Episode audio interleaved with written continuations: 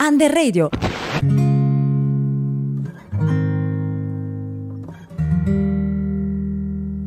È difficile avere un contatto con la realtà in questo momento. Spesso penso che spegnendo il telefono io possa uscire, incontrare i miei amici e farci un giro vicino al mare. E invece no, per una volta la realtà è quella che vediamo sullo schermo. Prima i giorni passavano più lentamente, adesso sembrano passare troppo velocemente. Ho il timore che dalla paura siamo passati alla sordità, all'incoscienza.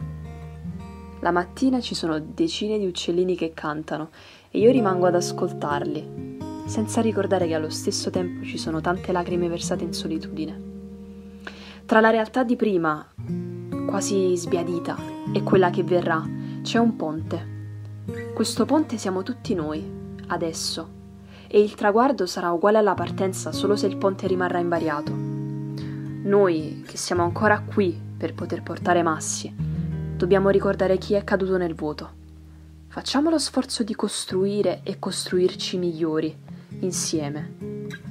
È il momento di superare i dubbi, di ricordarci che spesso combattiamo con delle banalità di affrontare la solitudine tendendo la mano, perché sempre ci sarà qualcuno a stringercela. È il momento di rifugiarsi in un libro mai letto o tornare un po' bambini per ripescare una felicità perduta, per poi muovere nuovamente i primi passi. È anche il momento di fermarsi e avere finalmente quel tanto temuto dialogo con noi stessi. Ma non è il momento di restare fermi e soprattutto essere sopraffatti dalla paura. Smettiamola di dire che andrà tutto bene perché sono le nostre scelte che possono far andare tutto bene.